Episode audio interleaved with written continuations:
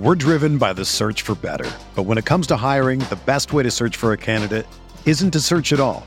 Don't search match with Indeed. Indeed is your matching and hiring platform with over 350 million global monthly visitors, according to Indeed data, and a matching engine that helps you find quality candidates fast.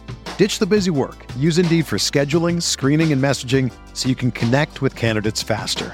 Leveraging over 140 million qualifications and preferences every day, Indeed's matching engine is constantly learning from your preferences, so the more you use Indeed, the better it gets. Join more than 3.5 million businesses worldwide that use Indeed to hire great talent fast. And listeners of this show will get a $75 sponsored job credit to get your jobs more visibility at Indeed.com slash BlueWire. Just go to Indeed.com slash BlueWire right now and support our show by saying that you heard about Indeed on this podcast. That's Indeed.com slash BlueWire. Terms and conditions apply. Need to hire? You need Indeed.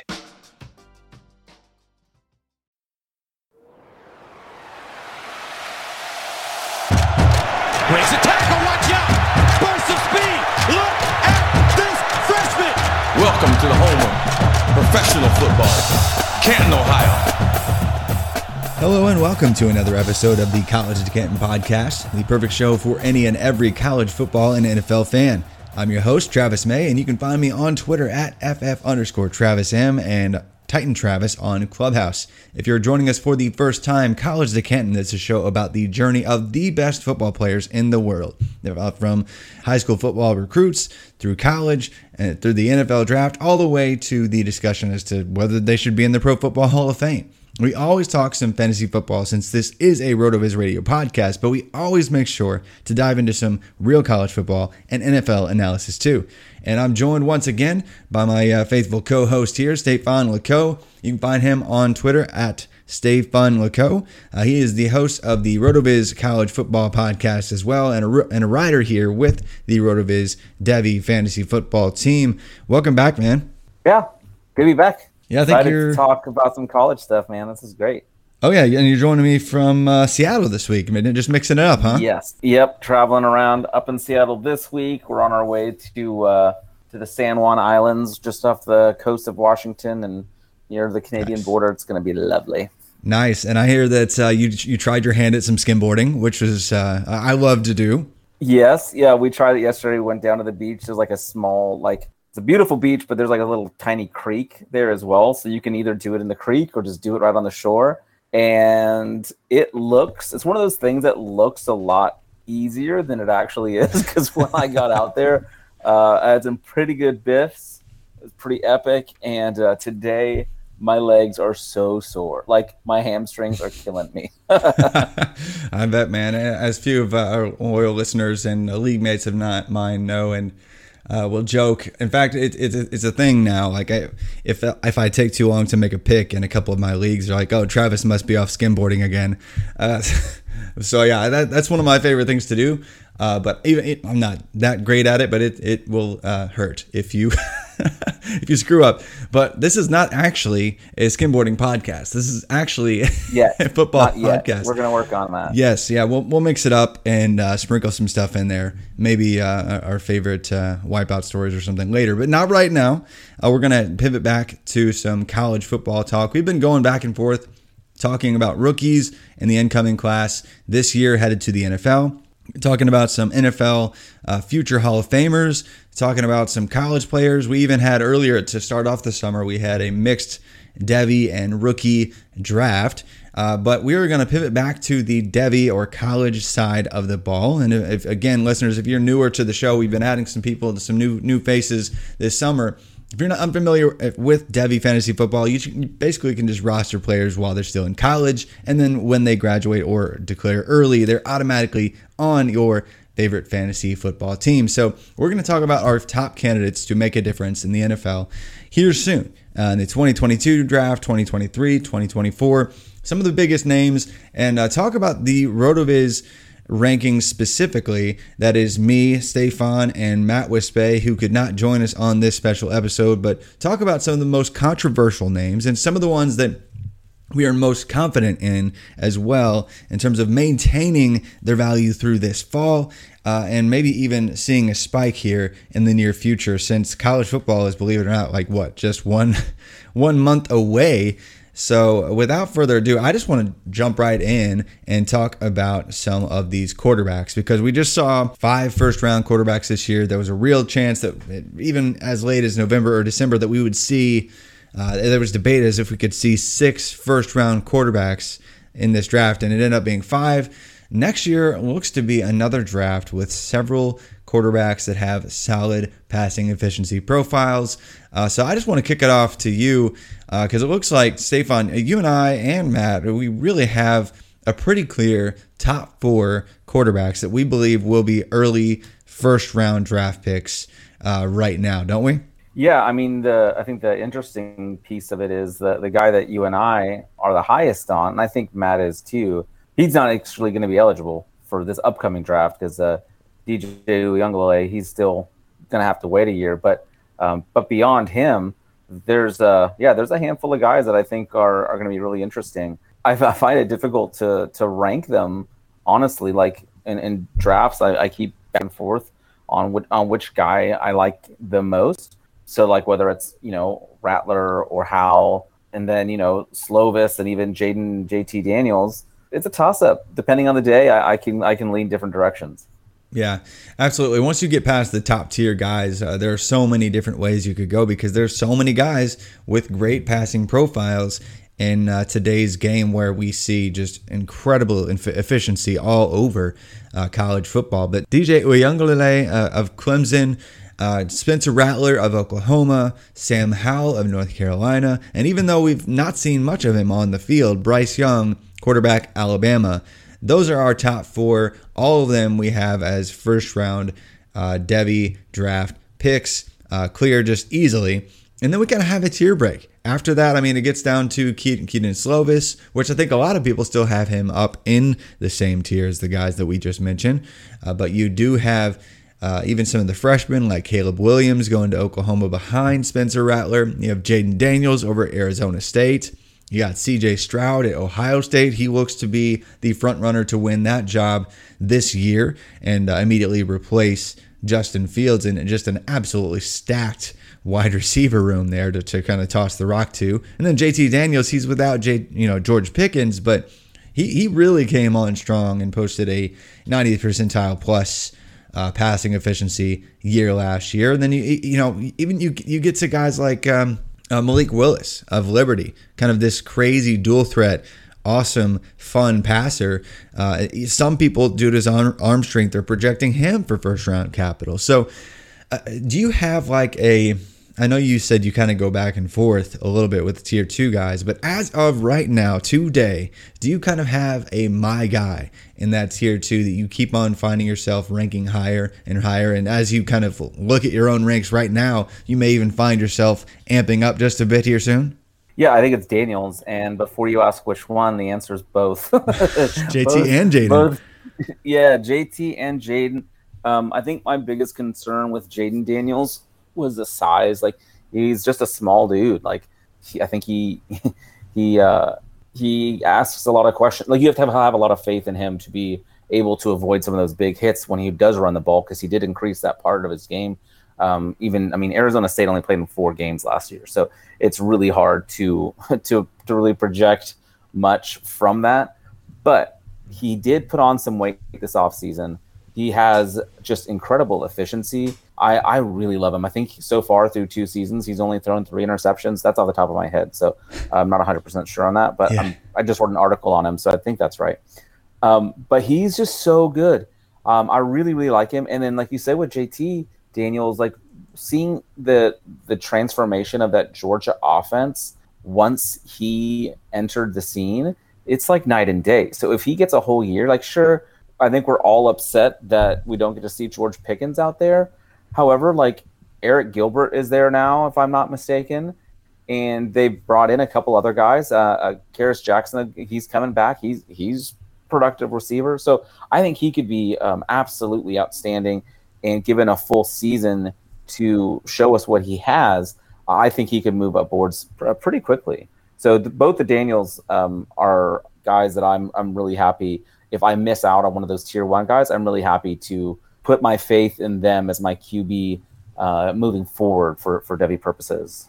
Yeah, that that should be a lot of fun to see what happens with both of them in, in different situations. Arizona State, though, I'm not really sure what's going to happen. I, I'm thinking the longer the investigation takes, uh, with the allegations of their recruiting violations and such. I'm thinking whatever happens in terms of penalty, uh, especially when it comes to the players and everything, it looks like it's probably going to be beyond this season. Uh, right. Let's hope that's actually the case so that Jayden Daniels can get a good season. He didn't look exactly as efficient last year. The whole offense struggled. It was a weird year. Uh, his COVID season, COVID season, they were probably one of the more affected teams of the bunch last year. Oh yeah. So uh, he does have a like a 92nd percentile passing efficiency season under his belt, and a year where he actually accounted for more than 20% of his team's rushing yards uh, as well. Which uh, I'm actually about to release a piece over at RotoViz on how important it is to mix in passing efficiency with peak solid rushing yard market share numbers for quarterbacks in, in both predicting draft capital and predicting future fantasy points. And Jayden Daniels has one of the best mixes of those two. So he's a, a solid bet, uh, just analytically speaking, moving forward, regardless of how skinny he may be. Uh, but my guy that I'm finding myself ranking higher and higher and higher, despite the fact that he doesn't have that 90th percentile plus, you know, top tier, top notch passing efficiency season just yet uh, is Malik Willis of Liberty. Uh, he came in, a former Auburn guy, transferred to Liberty, Liberty, and their offensive scheme, uh, they, they just said, hey, Malik, just just go sling it around a bit. And hey, just go run it around a bit to the tune of accounting for nearly 40% of that offense, even on the ground. Uh, so Malik Willis, you know, the, the first overall pick in most college fantasy football drafts uh, by many people's rankings all over the place uh, looks like he could take an even further step this fall. Uh, and if he cleans up his, his passing efficiency numbers in terms of accounting for various schematic variables and such, um, I really could go all in with believing in Malik Willis because he's got some arm strength. He's got the crazy mobility. He doesn't have that perfect ideal size, uh, but he's a lot of fun. And a couple other guys that, that I like that I hope get drafted at least. I don't think that they're going to be first round picks, but analytically speaking, they should be guys that get some capital uh, Malik Cunningham of Louisville and D'Eriq King of, of uh, Miami, guys that have that um, that have that fantastic 90th percentile plus uh, peak passing efficiency numbers and a solid rushing uh, rushing yard market share, easily over the, the you know minimum threshold we like to see of like five percent. They're actually almost twenty percent for both of them. Malik Cunningham of Louisville and D'Eriq King of Miami. So there's some fun mobile guys that might end up getting some some capital here and there. I know we love to see like top tier, top notch first round guys only. Uh, but I always love rooting for those uh, mobile guys that are just a lot of fun to watch because I think that's, I mean, that's really where the NFL is headed, right? Like this statue, statue yeah. quarterback thing is like almost dead, right? Yeah, and that like when we get into some of these uh, freshman guys, uh, I think that's where I differentiate a lot of them is the people like these these players that don't run much and haven't proven to run much kind of make me nervous. Like a Sam Huard, for example. Like he has 107 career rushing yards. Like, no, thank you. I'm going to pass on that because I don't see that being the future of the NFL. And even if it is uh, for fantasy football, we all know that like running quarterbacks, even if it's not like a Lamar Jackson type runner, yeah. but being able to contribute to some degree in the rushing game is absolutely imperative if you want to get an edge in in, in most of your leagues. Oh yeah. Uh, but I wanted to but about Malik Willis. Uh, I just pulled up Liberty's schedule.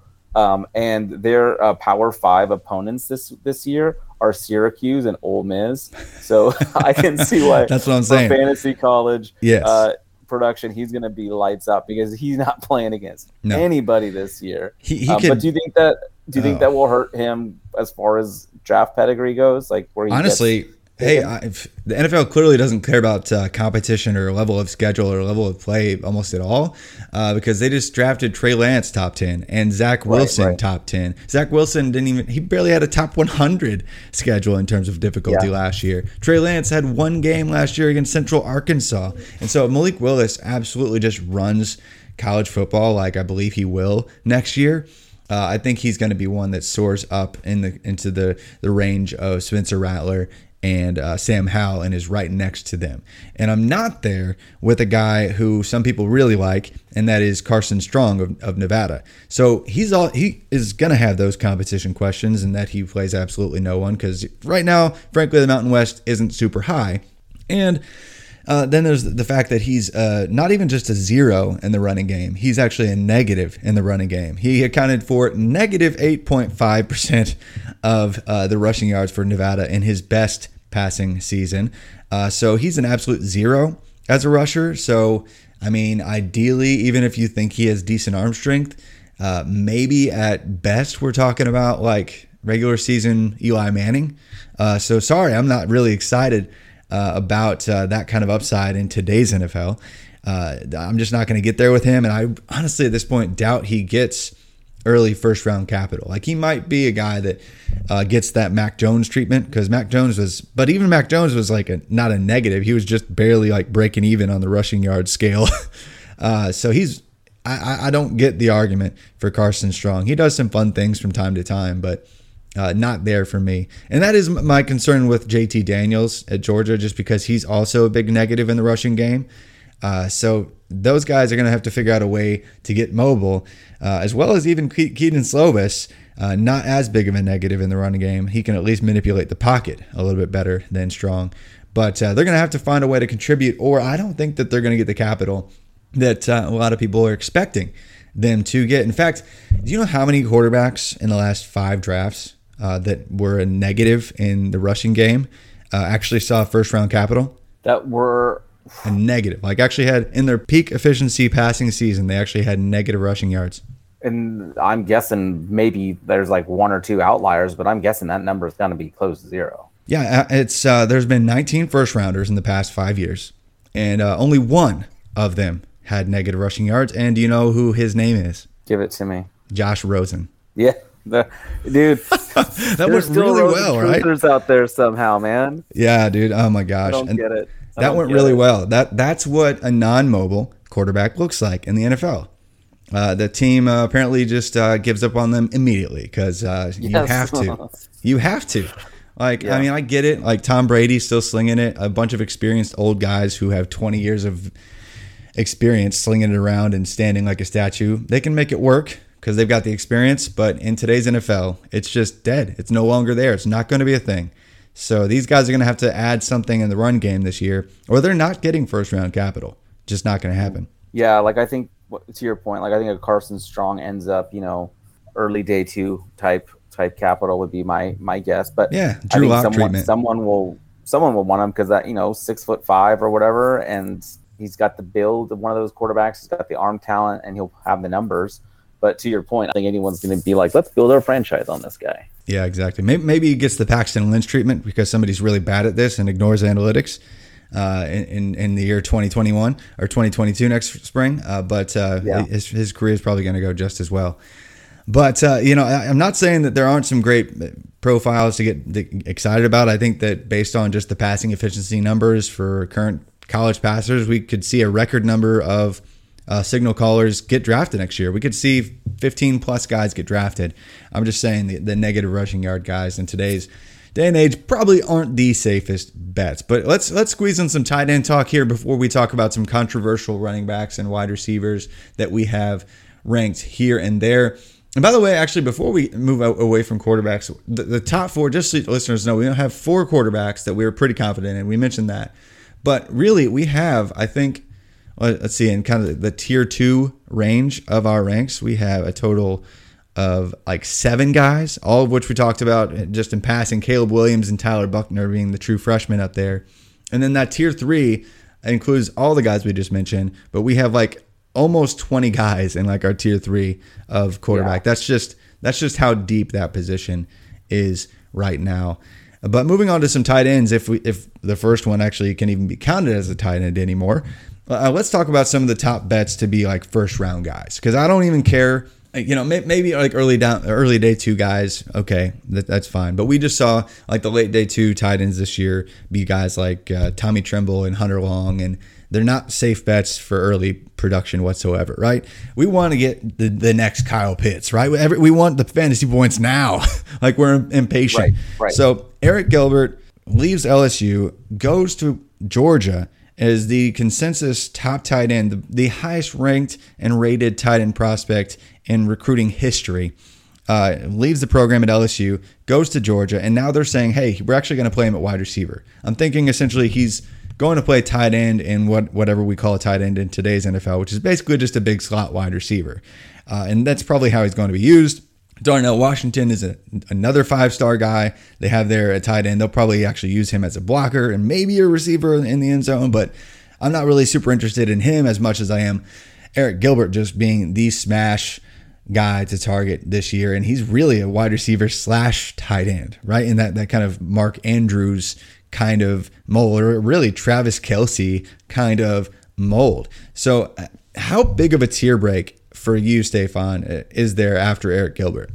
Well, uh, it's, it's it's significant, you know, but I, I think Michael Mayer right there, like not that far behind, um, as far as like what I think it means for the NFL. I don't know if he'll be utilized quite as much as we want to uh, this year for Notre Dame, but I think once he gets to the NFL, they're going to utilize his receiving potential uh, much more. But no, Notre Dame is notorious for having, you know, their tight ends and wide receivers look very similar.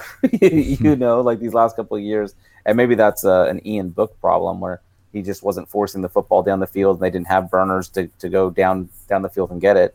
Um, although you know Chase Claypool was what was going on with that.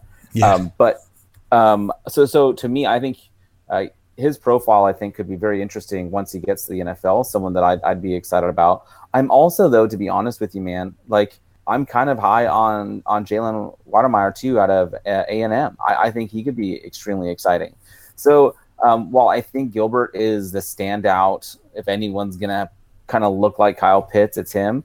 I'm pretty excited about these these high end tier two guys that we have.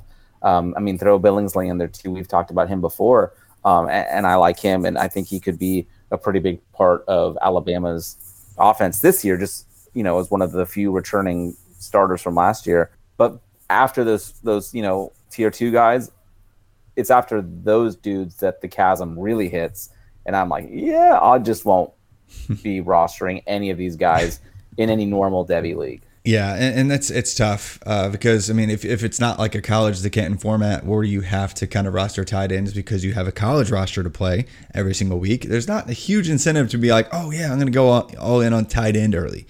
But why right. Gilbert to me is so intriguing is he could be whatever.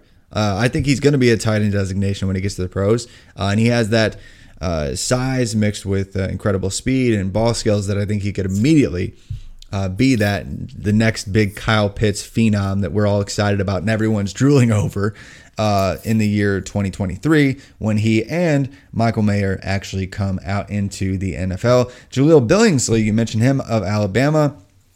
He and Jalen Wydermyer are, are both eligible for 2022. I think Wydermyer, uh, being the uh, thicker, uh, more typical body for tight end, I'm a little bit higher on him. But Billingsley, we both we have they're they're pretty close in our collective rankings. Like they're you know in that uh, kind of pick 60ish range overall, um, which is pretty significant investment uh, uh, depending on the, the depth of league that you play in. Uh, if you were starting this year, that's basically saying that they're both back into the fifth round type of investment, even though they're tight ends. Uh, but I don't think that either of them have that uh, top 10 NFL draft pick upside. I think Wydermyer could sneak into round one. Billingsley could be a day two type of play.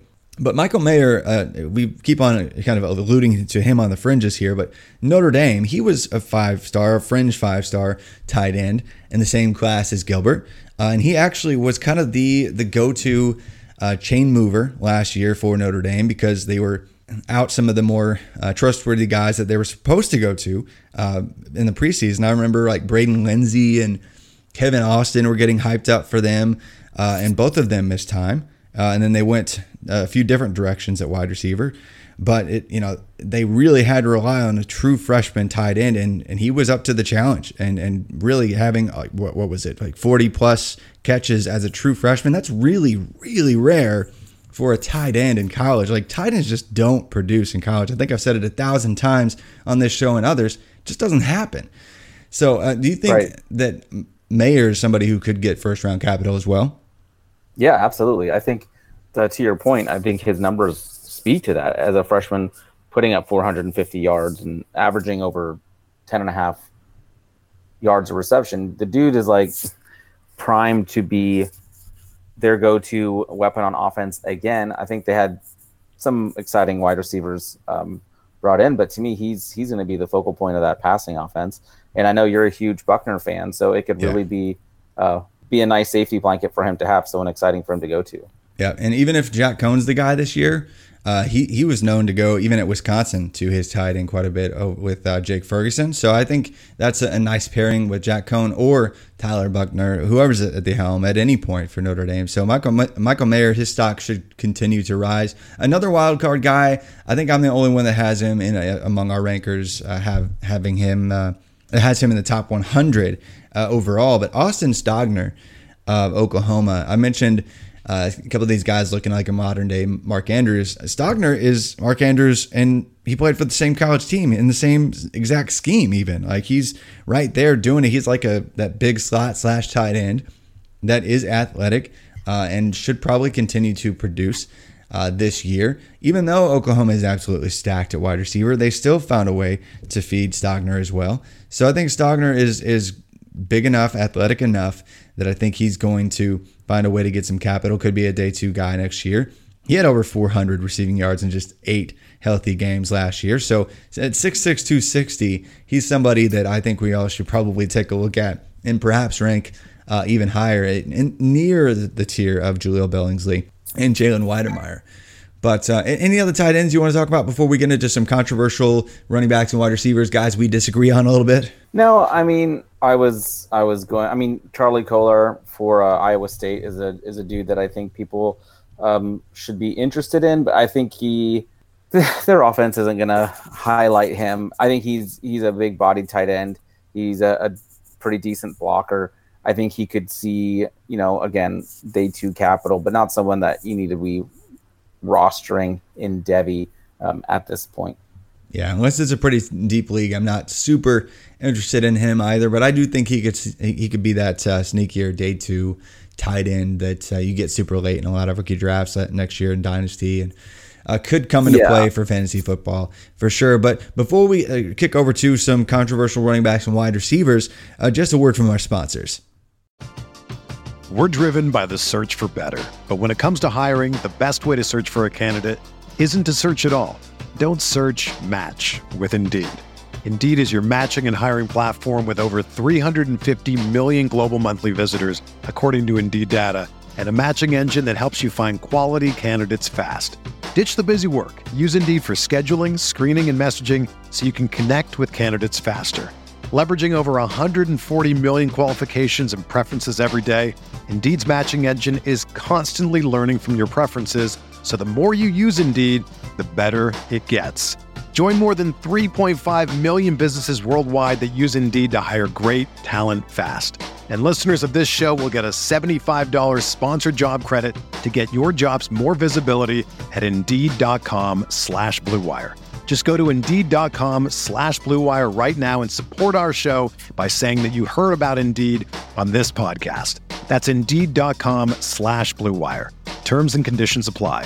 Need to hire? You need Indeed. When you need mealtime inspiration, it's worth shopping Kroger, where you'll find over 30,000 mouth-watering choices that excite your inner foodie. And no matter what tasty choice you make, you'll enjoy our everyday low prices, plus extra ways to save, like digital coupons worth over $600 each week. You can also save up to $1 off per gallon at the pump with fuel points. More savings and more inspiring flavors make shopping Kroger worth it every time. Kroger, fresh for everyone. Fuel restrictions apply. I just want to take a second to thank you for tuning in to today's show. My name is Colin Kelly, co host of the RotoViz Overtime podcast, along with the great Shawn Siegele. We do appreciate each and every listener, and as a thank you to each of you, you can get yourself a 10% discount to a RotoViz NFL pass. We're heading at full speed towards the season. Make sure you're ready, get yourself access to all the content and tools up on the RotoViz website. All you have to do is add the code RVRadio2021 at checkout to get yourself that 10% discount. Now let's go and dominate those fantasy leagues in 2021. So we talked about some quarterbacks, uh, some of the top names, and some of the deeper guys, and how next year could be full of guys with great passing profiles, but maybe less than stellar mobility numbers. Uh, talked about some top tight ends, but kicking it over to some running backs because that's the position that. Uh, we all are always looking for the next big thing uh, in fantasy football. We're all even in, even if you're just a a casual fan of football, you all always want to know the top notch running back names to know this year's running backs were kind of gross, right? they were uh, outside of Najee Harris, Travis Etienne, Javonte Williams.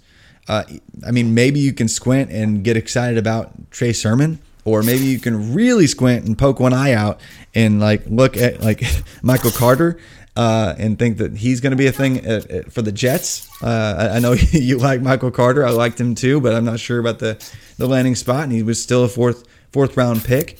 kind of a shallow class we knew that for well, really a few years going in into this that it was going to be a shallow class. And then next year again, it looks like kind of a shallow class. 2023 looks like it could be stacked at running back. But even if you look at the recruiting ranks this year, it looks like we're going to be in for another shallow running back class. So finding the right guys, the right ones to believe in in the next couple years could be a huge, huge, huge difference maker in fantasy football because the list of, of names coming in seems to just be getting shorter and shorter and shorter, with the exception of maybe the 2023 class. So looking at just next year's guys, uh, there are a few obvious names that we're pretty confident in. Breece Hall, all the big draftniks are already talking about him. Isaiah Spiller, same deal. It's like those guys are kind of in a league of their own. Kyren Williams, pretty much top five in anybody's list that you, you want to talk to. Notre Dame running back. Uh, maybe he needs to clean up some ball security stuff and maybe get uh, a couple pounds heavier, maybe. But Eric Gray is going to be somebody that I think is very controversial uh, until he officially explodes for Oklahoma. Because I know Matt Wispe uh, loves him. Like uh, fellow Devy RotoViz ranker, loves Eric Gray, and has essentially bullied you and I into ranking him higher. but yeah, uh, sure. I mean, what are your thoughts on him? Like, what do you think it's just a done deal that Eric Gray is going to be the dude this year? No, I don't. Um, and uh, Matt and I will go round and round on this, but like, glad he, he's not here to defend himself. Then, yeah, no, that makes it way easier to uh, to to try to win a debate. Um, like I think Eric Gray is a really talented running back. I'm excited for what he can do, but I just want to like I'm just gonna read over two seasons. I'm going to talk about a guy with 274 carries for 2,067 yards and, and 18 rushing touchdowns, and then throw in in those 23 games, you know, 20 receptions, 140 yards receiving. I'm talking about a man named Kennedy Brooks. Like Kennedy Brooks missed last year because of an injury, uh, but he's back. He is in that Oklahoma backfield. And I don't think he's ha- ready to hand over the keys to the car to, to Eric Gray and be like, yeah, go go ahead and, and take it and, and, and roll with it. Um, I'm just going to watch it from the sidelines. Like Kennedy Brooks came back because he wants to play and he wants to get some draft capital of his own. So I don't, and I don't think Lincoln Riley is going to be like done with him either. He saw what Kennedy can do. Uh, so, so to me, Eric Gray is going to have to uh, be otherworldly to take Kennedy Brooks off the field. I just don't see that happening. Um, I don't see Kennedy Brooks giving that away. And because like I kind of view again, I was high on Kennedy Brooks his freshman year. I kind of called my shot on him, so I might be overly high on him. Um, in fact, everyone else kind of moved him up, and I stayed level, and so I'm no longer the high guy. But but I I just believe in in Kennedy Brooks' talent, and so I can't just be like no, yeah. So it's all it's all Eric Gray. So to me, there's too much risk uh, to want to pay the price on Eric Gray when you can get Kennedy Brooks so much later. Um, still invest in that Oklahoma backfield, and who knows? I I put it at 50-50 myself um, as to which one ends up being more productive this year. Mm-hmm. Uh, so I'm not willing to take that risk on Eric Gray. Yeah, and what's funny is uh, it's not too often people might be listening that uh, play Devy and confidently rank Eric Gray highly and are, are just thinking, Stefan, what are you doing? Like, what are you what are you talking about? But how often do we just completely dismiss a running back at Oklahoma that puts up back to back like 1100 yard seasons in their first two right. years. Like, ha- has that ever been done? Like until now? Like, I know he missed time last year, and Yes, he faces some kind of uh, easier boxes because of the, the scheme for Oklahoma. But, uh, you know, even when he was sharing the backfield with Trey Sermon uh, back in 2018, he actually had more rushing yards and he actually was more efficient with his touches than Trey Sermon, a guy that just got day two capital. And then in his next season, in Rhamondre Stevenson's first year with Oklahoma, uh, Stevenson wasn't a, like a freshman, by the way. He was a JUCO transfer, one of the top JUCO transfers coming in. Uh, and he actually easily surpassed the production of Rhamondre Stevenson. Stevenson just, of course, got fourth round capital. And so Kennedy Brooks returns. Eric Gray is the new kid in town, uh, comes uh, over from Tennessee, who has a pretty good resume. Uh, even on a dumpster fire Tennessee squad, he was doing good things. But yeah, I think this year we're going to see both of them produce. We did see Rhamondre Stevenson put up like almost 900 yards from scrimmage in the final six games for Oklahoma last year. But uh, I think it's going to be more of a split this year. The, Rhamondre Stevenson became the guy because he was actually suspended for the first half of last year, and they needed some continuity. Like they kept on, uh, because Brooks was gone, they were in this weird situation. They were just trying the hot hand at running back, and they were like, "Oh, thank God, thank, thank goodness Rhamondre's back," and just fed him. But I think now that they have two good running backs, they're just going to feed both of them. And even yeah. even though that's not necessarily a bad thing, I think that will knock Eric Gray's stock. Uh, and I'm not saying Kennedy Brooks is going to be a first rounder. I'm not even saying that he's necessarily going to be a day two pick. I'm just thinking that both of these guys, like what what happens if they both split? They get about around a thousand yards apiece, and they're both early day three guys. Like then you're going to be kind of kind of just upset that you spent uh, whatever you did to acquire Eric Gray uh, as early as he's going in drafts and as high as I've seen him go in auction formats. So yeah, I totally get it. Just because I, I think Eric Gray is very good. I think he should be a day two pick when it's all said and done. But I just think it, it's not as clear cut as uh, the community of, of Devy nerds like ourselves are trying to make it uh, for sure. so I'm right, right, there with you. I, I, I think it would be really, really weird if Kennedy Brooks, you know, didn't get some decent draft capital anyway. Yeah, yeah, I yeah, I just I don't get it. and, I mean, I get it. I understand people are excited about the new toy. Um, oh yeah, always. But but it doesn't mean you you forget about the rest. You know, like no. There's a reason I still play with. I don't know. I was gonna say I still play with my old toys, but I, that doesn't really make any sense because I'm a 40 year old man. Yeah. Well, hey, let's talk about a guy that we're all down on compared to I think most people.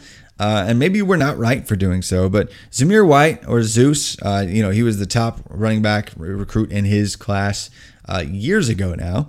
Uh, missed some time with injury, and uh, he has had you know some knee issues and uh, hasn't been the most efficient back, and does not catch any passes whatsoever. Has eight career receptions in two seasons for Georgia, and really hasn't at any time looked like super explosive, like the the player that we thought he could be as a recruit.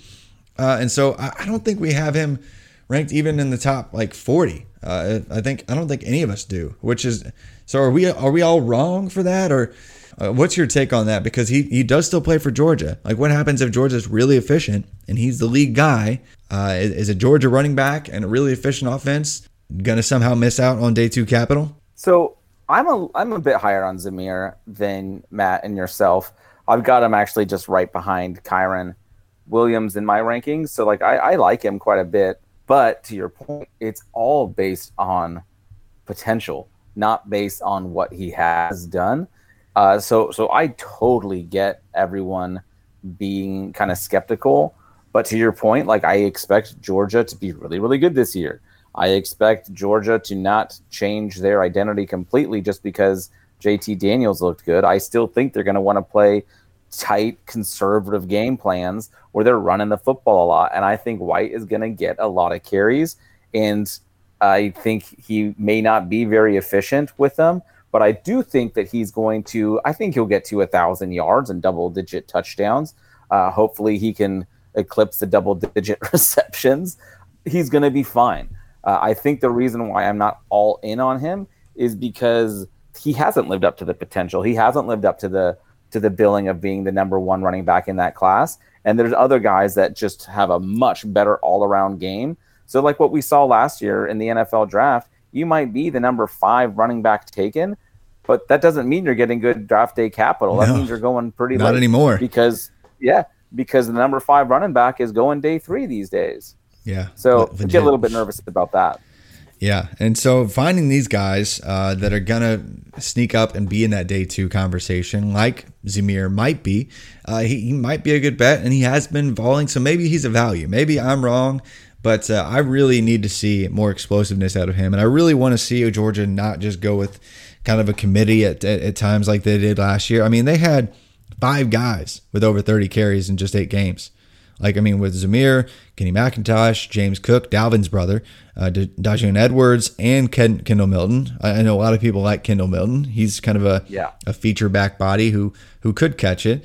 Uh, he didn't really get used in that way last year, but um, yeah, that, that's just a backfield I'm going to watch because I'm not sure we might have a little gap here. They've been our you know running back you uh, having some guys come out, but I think there might be a little break uh, unless Zamir really steps up and looks like the running back of old that we were all excited about like three plus years ago.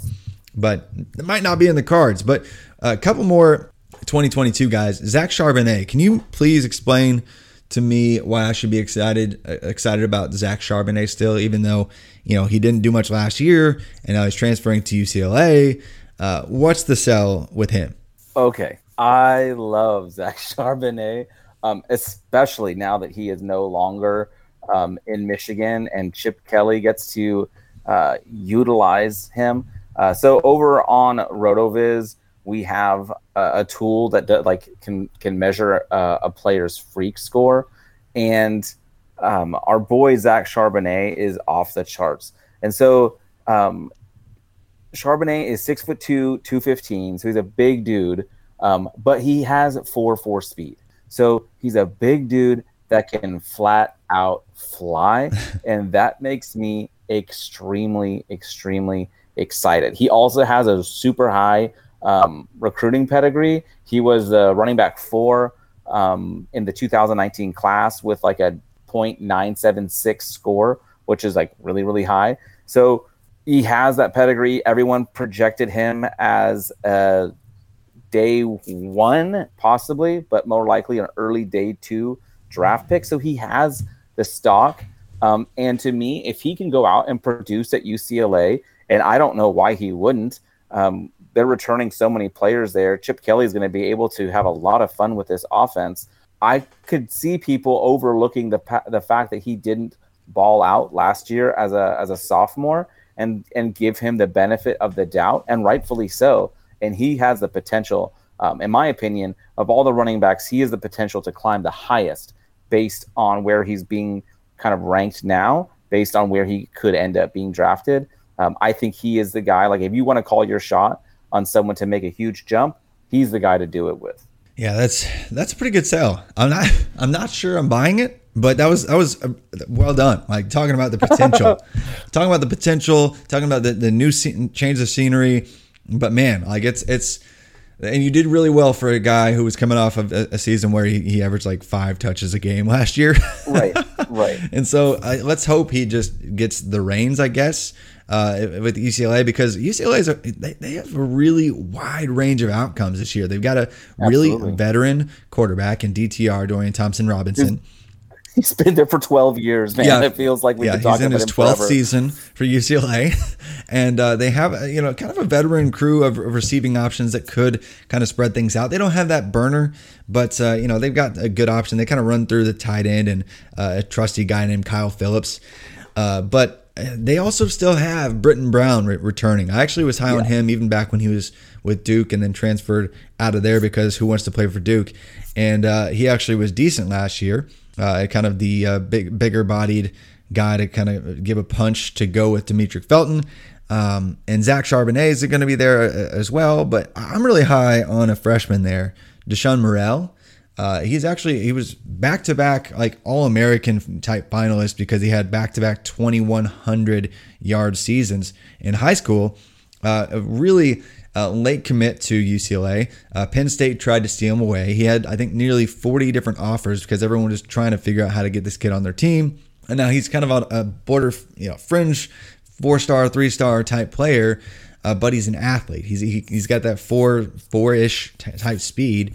Uh, to me, he looks more like what they want out of their running backs. So if there is any point at which Brittain Brown or Zach Charbonnet is not showing enough burst and is, is not showing enough efficiency and is not showing that they can contribute as receiver, I could see Deshaun Morrell coming in as, as a burst of uh, lightning and, and eating into significant work that we like to go to Charbonnet or, you know, deeper college to Canton guys I would like to see go to Brittain Brown. And so that's my concern is that he might just never ever get the reins given fully to him anywhere ever again, despite his pedigree, despite what the whatever potential we think there is. And so that's my hesitation there. And, and if it is that UCLA still finds a way to be mediocre, then um, even if he is given the reins to the offense, it still might not be might not be good enough because, well, it's it's it's UCLA. But but I, I, I get the argument for him given where he came from, where he could go. Speaking of guys where they came from and where they could go, and especially this year, Ty Chandler, North Carolina.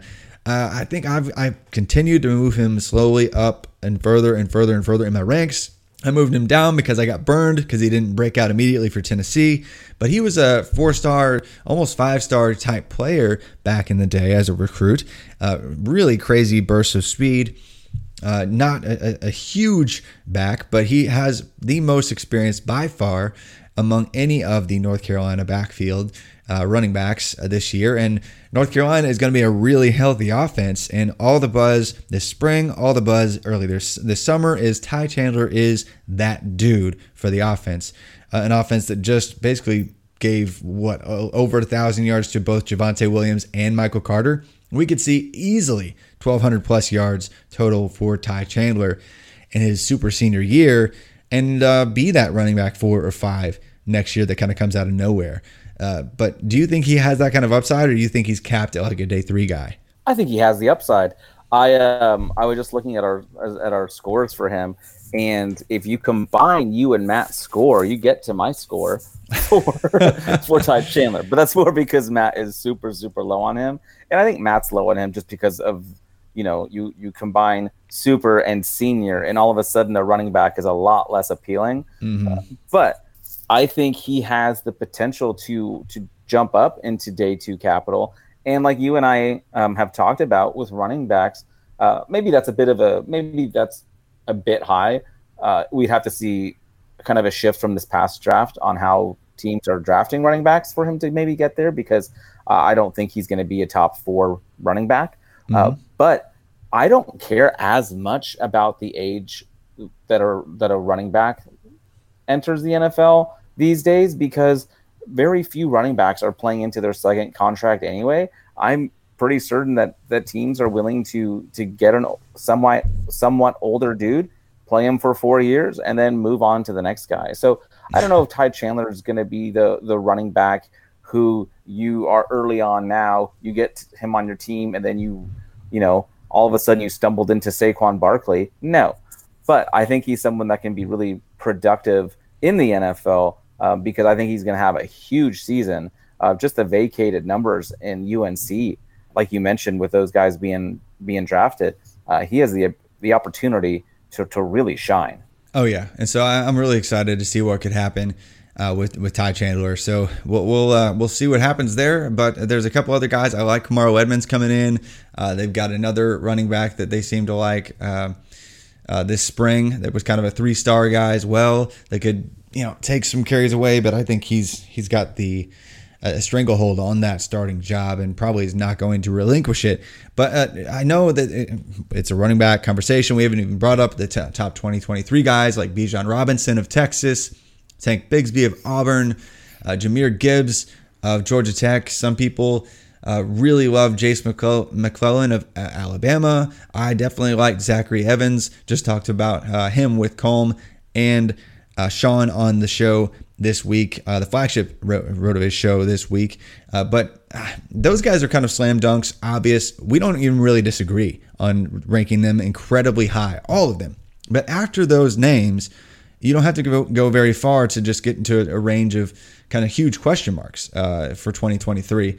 But for me, Jalen Berger, running back Wisconsin, is my next up because of the opportunity at hand in a system that loves to run the football with a quarterback that is entering his second year starting for the team in Graham Mertz. Uh, coming off last year where it was super weird. They were just rolling out just half squads because of COVID at time for Wisconsin.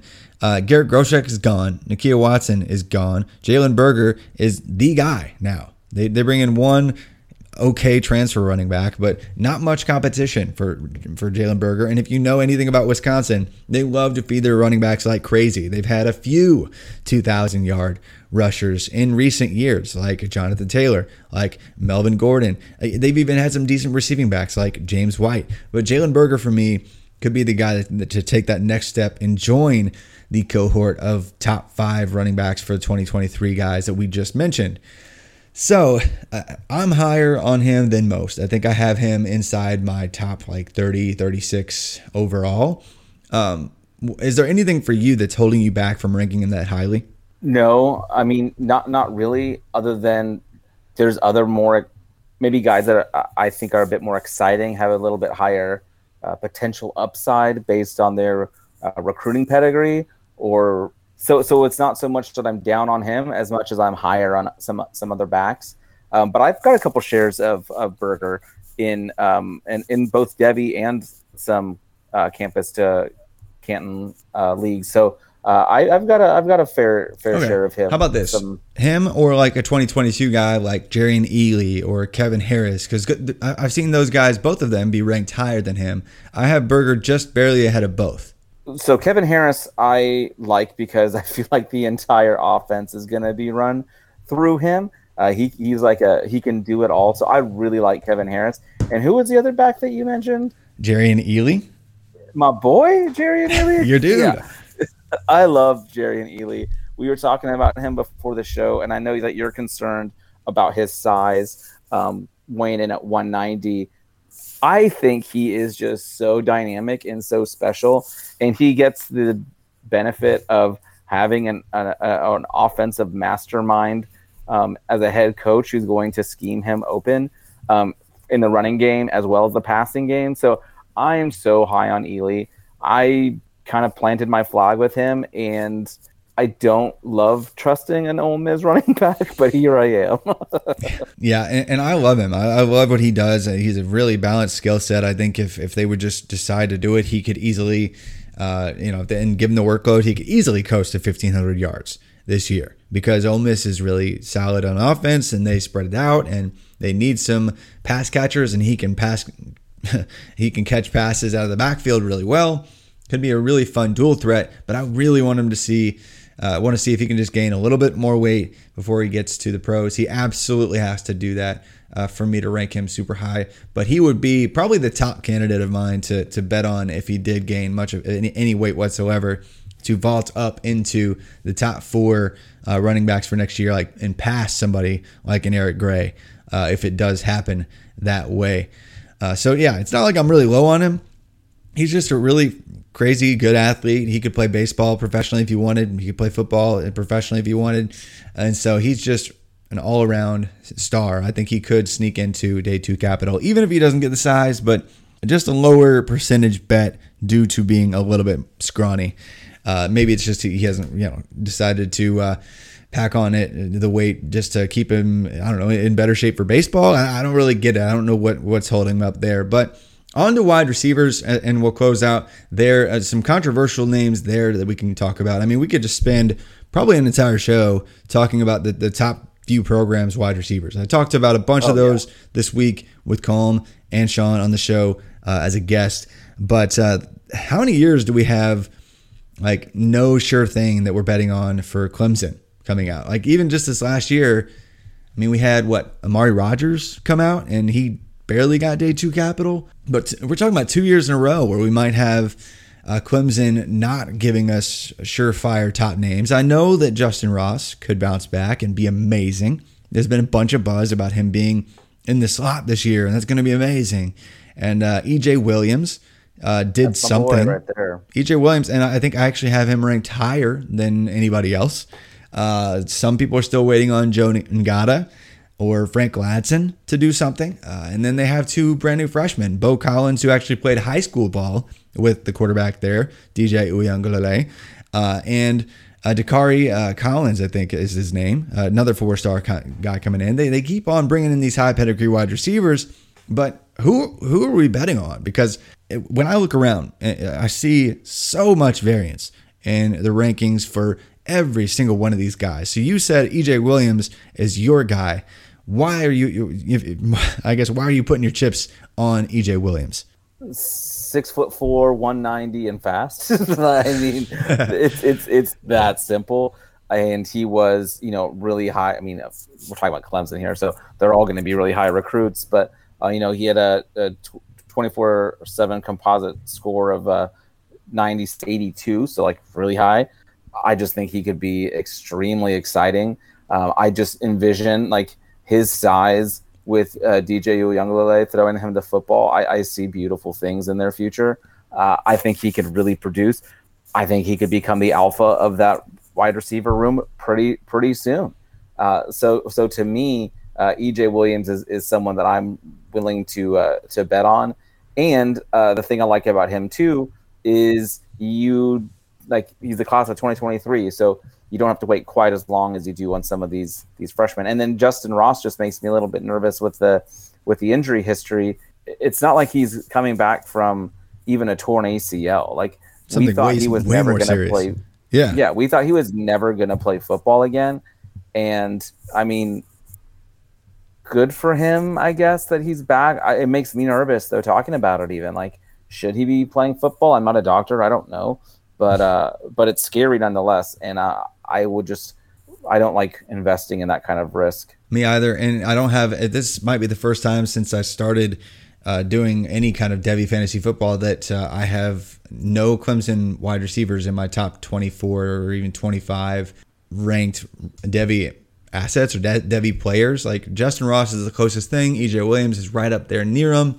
Uh, but you know, really, if you look at the production profiles, none of them uh, come in like if, if, when we look at drafted profiles uh, for you know production right. profiles for drafted wide receivers. None of them are even at the 30th percentile going into the season. So one of them is going to pop, maybe two of them this year. I just don't really know which one it's going to be because Ngata could do it because he's got the upside, just hasn't been healthy. Ladson could do it. EJ Williams could do it. Justin Ross could do it again. Uh, but there's just way more questions than I think I've ever had about the Clemson wide receiver set this year. We, I mean, on a few other shows though, we've talked about the Alabama guys. Uh, but you can you tell me on JoJo Earle being the guy over somebody like Agiye Hall? Um, again, I, I feel like I don't have. Um, it's not like I have a, a crystal ball and I can tell you what's going to happen. Yeah. That'd be nice if I did. I kind of felt like I needed to make a call early mm-hmm. because there were so many questions going on around it. And JoJo Earle was just the guy that popped uh, for me. Just being able, just just seeing his, you know, some of his his high school um, tape. Uh, I love that he's the number six wide receiver in the class. Like he's he's super high recruit, um, and again pretty fast. I, I'm a little bit nervous on the size. Like he's only like five ten. Um, maybe that's when he's on his toes even too. Like um, so, I could easily be swayed to Agiye Hall or whomever you want to throw at me. Um, I I don't have a strong take on why yeah. he's the guy that I'm putting faith in. I don't know. Talk to me. What what, what are your thoughts on yeah, the Alabama? So he situation? fits the mold that we've seen recently, right? He looks like the fast, uh, skinnier, uh, quick separation, like DeVonta Smith or Jaylen Waddle or even like Jerry Jeudy wasn't a huge guy or even Henry Ruggs was just like a slant and he's gone guy. JoJo Earle looks like that. Uh, Jai Hall is a little bit bigger bodied and JaCorey Brooks is certainly bigger bodied. A huge guy coming out of IMG Academy. Uh, just been bigger and faster than everybody ever uh, since he began as a, a football recruit. Uh, so I don't mind betting on any of the three. I think I mentioned before I actually have one of each in, in, my leagues right. right now that I've been playing in. So I, I just think that Alabama is going to be stacked again, and we're going to see a trio come out in a few years uh, again. Uh, we're going to yeah. see a little bit of a break. I'm not super high on Metchie, but well, that um, was going to be my point. Is I'd rather go with one of these new new guys um, and just pass on Metchie altogether. Yeah, because uh, Metchie's going earlier too, so it's it's just yeah. it costs way more to get somebody because people are already mocking him to go higher just because he's the next Alabama guy. but I'm not sure that's just a done deal yet either, uh, because he frankly right. has a trash profile. Uh, despite you know having no excuses last year, he should have produced a little bit more. Jaylen Waddle was gone, uh, but uh, you know DeVonta Smith took all the work, but he, he definitely yeah, he could have done way way more last year. Still only accounted for like 16, 17 percent of Alabama's offense through the air, which is super weak sauce. So I'm not really super uh, super high on John Metchie, which might be controversial, but I don't really care. Uh, but uh, before we sign off, though, uh, just a couple more of the 2023 guys, because uh, that can be a really fun wide receiver group. I talked about this a little bit with Shawn and Colm uh, on, on their show this week, but Quentin Johnston is a name that is not being sold as a potential wide receiver one for uh, the 2023 crew because it's everyone's all in on Kayshon Boutte or they're all in on Marvin Mims or they're all in on maybe even Rakim Jarrett just because he has the the best pedigree out, outside of any of these guys. But for me, Quentin Johnston coming out, out of TCU, uh, only entering his second year, already accounted for nearly 27% of the offense last year uh, as a true freshman. Uh, being one of the best deep threats in all of college football in his first action, showing that he can be a YAC monster too in terms of a per target basis, uh, being a top 40 guy by that measure right away. Uh, so I'm higher than uh, any of our rankers on him, and I've actually got him over uh, a bunch of top names. He's actually just just outside my top 30 overall uh, right now. Uh, so, it, it, where does he rank among you know like the the rising sophomores, guys going into their second year of college for you at wide receiver? Do you know? Um, I mean, I don't know off the top of my head where I have him compared to some of those other guys. But do you have him behind like, uh, all three of the guys I mentioned though? Like Kayshon, Boutte, Rakim Jarrett, Marvin Mims, easily? Yeah, yeah, and Jordan Addison, um, even uh, Jaxon Smith-Njigba, who you know hasn't done a whole lot yet, but I, I expect a lot from. Although with that wide receiver room, who freaking knows? Yeah. Um, but but I do like him. I like Quentin Johnston. I think one of the difficult things that he has to deal with is the fact that is Duggan is Duggan still the quarterback there in TCU? Yeah, like, yeah he is.